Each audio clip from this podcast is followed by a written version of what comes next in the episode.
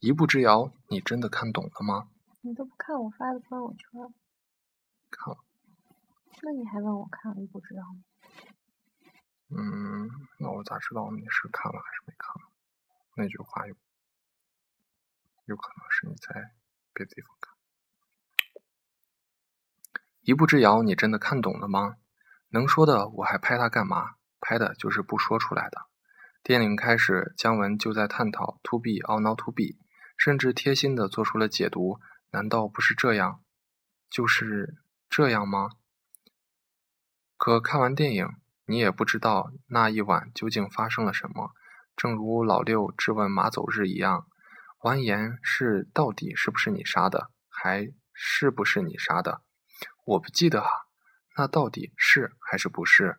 至此，姜文抛出自己的看法。虚无主义介于是和不是之间，因为我确实不知道他是不是我杀的，甚至在中法交接马走日的仪式上，竟然还出现了纳粹的图腾。因为根据施特劳斯的说法，某种程度上，虚无主义是一种特殊的德国现象。参见德意志虚无主义。姜文借了严瑞生案的一个壳。要说的核心实际是马克思主义就是虚无主义。为了让大家明白，姜文又用王志文之口说了库列肖夫的实验：把一个男人的脸跟一个婴儿剪辑在一起是慈祥，跟女人屁股剪辑在一起是流氓。什么意思？不要拘泥于你所看到的，正如你看到的五六拍的默片是枪毙马走日一样，不过是将现实的马走日加。动画模拟杀人现场拼接形成的。虽然五六的大部分镜头都是完整记录，但是这一段动画就是你要拼接的东西。你拼接了被害的完颜，你就是杀人犯；你拼接了婴儿的脸，你就是慈祥。To be or not to be，就是这个意思。并且姜文多处用了黑白默片的表现形式，不是为了致敬。而是把马走日变成一个隐匿于人群中的一名中国人，因此这个人物形成了具有象征意义的符号。他隐匿于那些代表历史的光影里，一个被当作杀人犯，而真正的历史是否如此呢？我不知道。就像距离我一米，我看到的你是拿了一个苹果；可你距离我一千米，我看到了一个点，哪个是真实？由历史虚无主义，姜文开始重塑美。什么是美？左青龙右白虎的舞蹈不是美吗？为什么输给了没有跳舞一场、没有跳一场舞的蜿蜒？因为他裸捐，他把所有的财产都捐给普通的老百姓，无论好的、坏的、贫的、富的。这是什么？共产主义。于是舒淇实现了共产主义。姜文看到他把钱送给富牛、富豪牛会，他隐约觉得不对了。当舒淇把钱送给坏蛋三儿，他不得不出手了。这样的共产主义真的可行吗？药里面的华老栓为什么姓华？夏玉为什么像姓夏？两个组在一起就是华夏。搞清楚了这个，再看下去。为什么姜文的电影里面男主都姓马？马走日、马邦德、马大三、马小军，隐喻马克思主义下的中国。所以。姜文采访中却曾经很调皮地说：“如果没有马大三、马小军、马走日，哪有后来的马可、马化腾、马云？没有共产党就没有新中国嘛？国之不存，人之将复。”再看舒淇，为什么王连英改名完颜？完颜是八旗氏族之首，直到后金改国号为大清，所以姜文的花国应该是有所指的。至于指本片的民国时期还是现在，也只有一步之遥。首先，将花国总理改叫花国总统，按舒淇的说法，她是完颜阿骨打的孙女，且正好是第三届花国总统，就是变相的复辟。最后，姜文首尾都在讲一个故事：机智的我给老佛爷献计剪辫子。清初就有剃发易服的政策，用于民族压迫。到了晚清，突然变成了革命一剂除旧布新的良方，而本质也只有一步之遥。岂料马走日喝醉了，醒来就民国了，剪辫子竟成了革命的一剂良药。所以，革命不过是一场形式，这形式谁都可以做，共产党可以，国民党也可以做。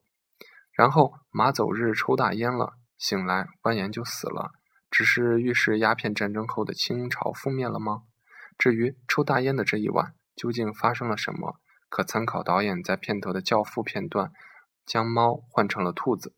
首先，兔子属于一年四季都处于发情交配期，跟本片洋溢的荷尔蒙味道吻合。然后，这里的兔子可以特指兔死狗烹。示意姜文不过是为统治者效劳，先是老佛爷，然后是军阀，终究一死的命运难以逃脱。而最终的胜利果实也被富豪牛会窃取，被迫被坏蛋三儿窃取。这里请自行补脑，对号入座吧。最后，兔子跟后面的月亮呼应，是一种超现实的表现主义。姜文营造的奇观月亮来了又走。表示一场告别，跟理想的告别。参见《姨妈后现代生活》里，姨妈那晚见到满月后，心如死灰，暮色残年。有了这一段暗示，再看本片的花国选举，是不是真的沦为没有任何意义的歌尾剧呢？或许姜文要表现的就是这样一出闹剧吧。两位主持人秉持着毛主义毛主席古为今用，洋为中用的思想，古文交替白话文。中文交替洋文，近乎滑稽的帮五七洗白钱。这一段的中英文夹杂古文白话文杂糅的台词，是不是一些地方听着很像以前听过？没错，里面一些台词直接摘抄自语文课本。这样的援引用意不言而喻，觉得可笑吗？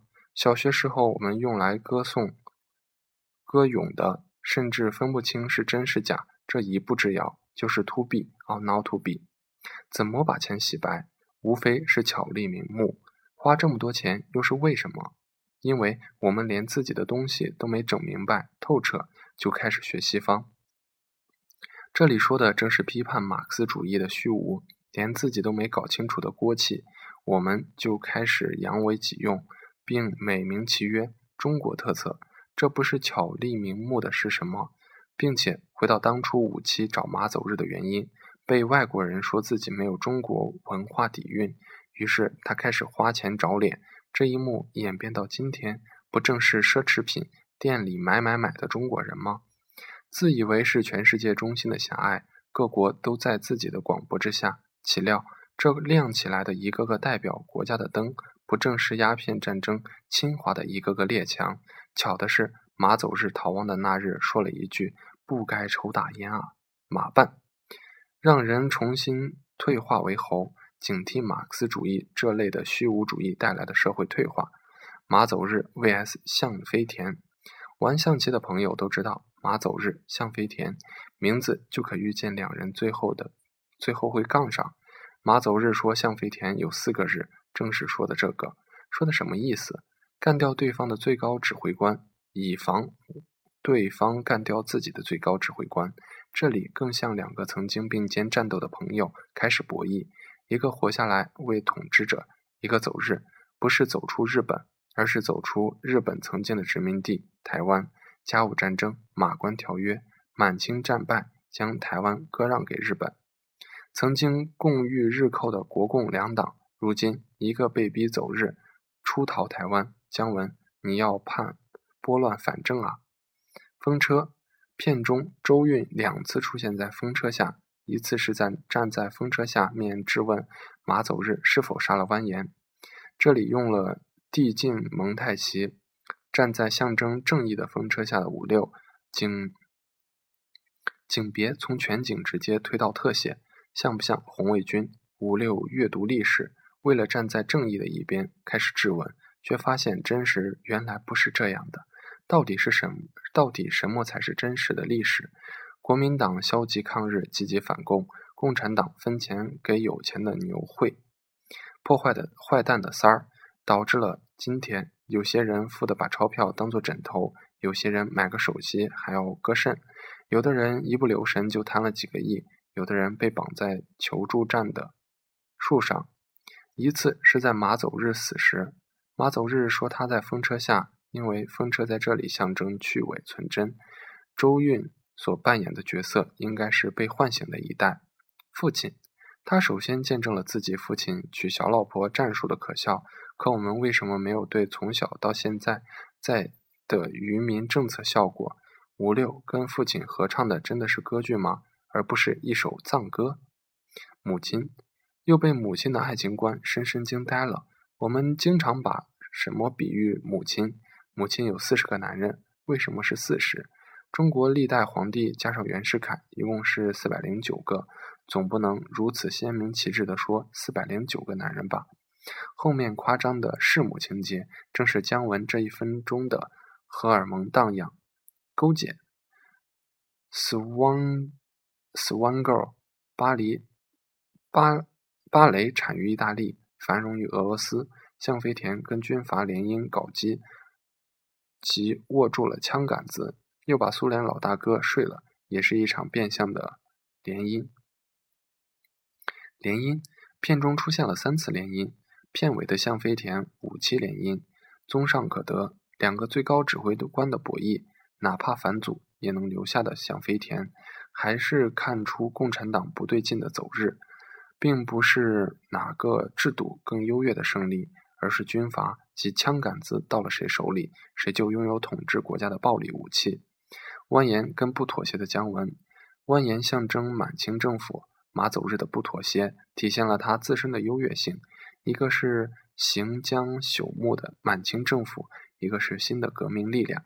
所以姜文说他还是个孩子，只是他的革命果实被窃取，于是走日回台湾了。马大帅的联姻，无疑是向飞田跟武七联姻的前身，也预示了向飞田跟武七联姻最终的结果。那一曲挽歌剧是送给大帅的。也是给向飞田的。关于向飞田跟武器搞基，跟联姻不冲突，可参照李银河的库尔理论。性向的流动，性向是流动的，联姻并不指不特指异性恋。杀人犯被装扮成杀人犯的马走日，外表狰狞，连舞女都怕他。所以白色恐怖真的有那么恐怖吗？这副。装扮最大的特点是嘴被封住了，丧失了话语权。话语权，于是被装扮成杀人犯。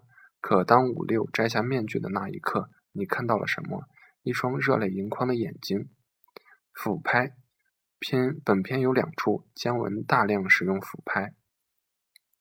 一处是马走日跟蜿蜒在房间，观众的视角变成了上帝视角，而荧幕中的马走日在跟你分析 “I do” 是什么意思。是 shit bullshit，官员所象征的满清一直央求马走日说 I do 有用吗？没用。扬为中用没用。一处是马走日跟五六在火车上，姜文把沙滩搬到了火车上。火车一般表示时间的流逝，沙子也代表光阴，光阴荏苒。姜文将马走日跟五六时隔多年的两次邂逅，就这么浪漫的到无可救药的串联到一起。并强化了五六讨厌谎言的特征，所以请还原一份真实的历史吧。最后，姜文死了，他只关心的就是五六怎么样了，你们怎么样了？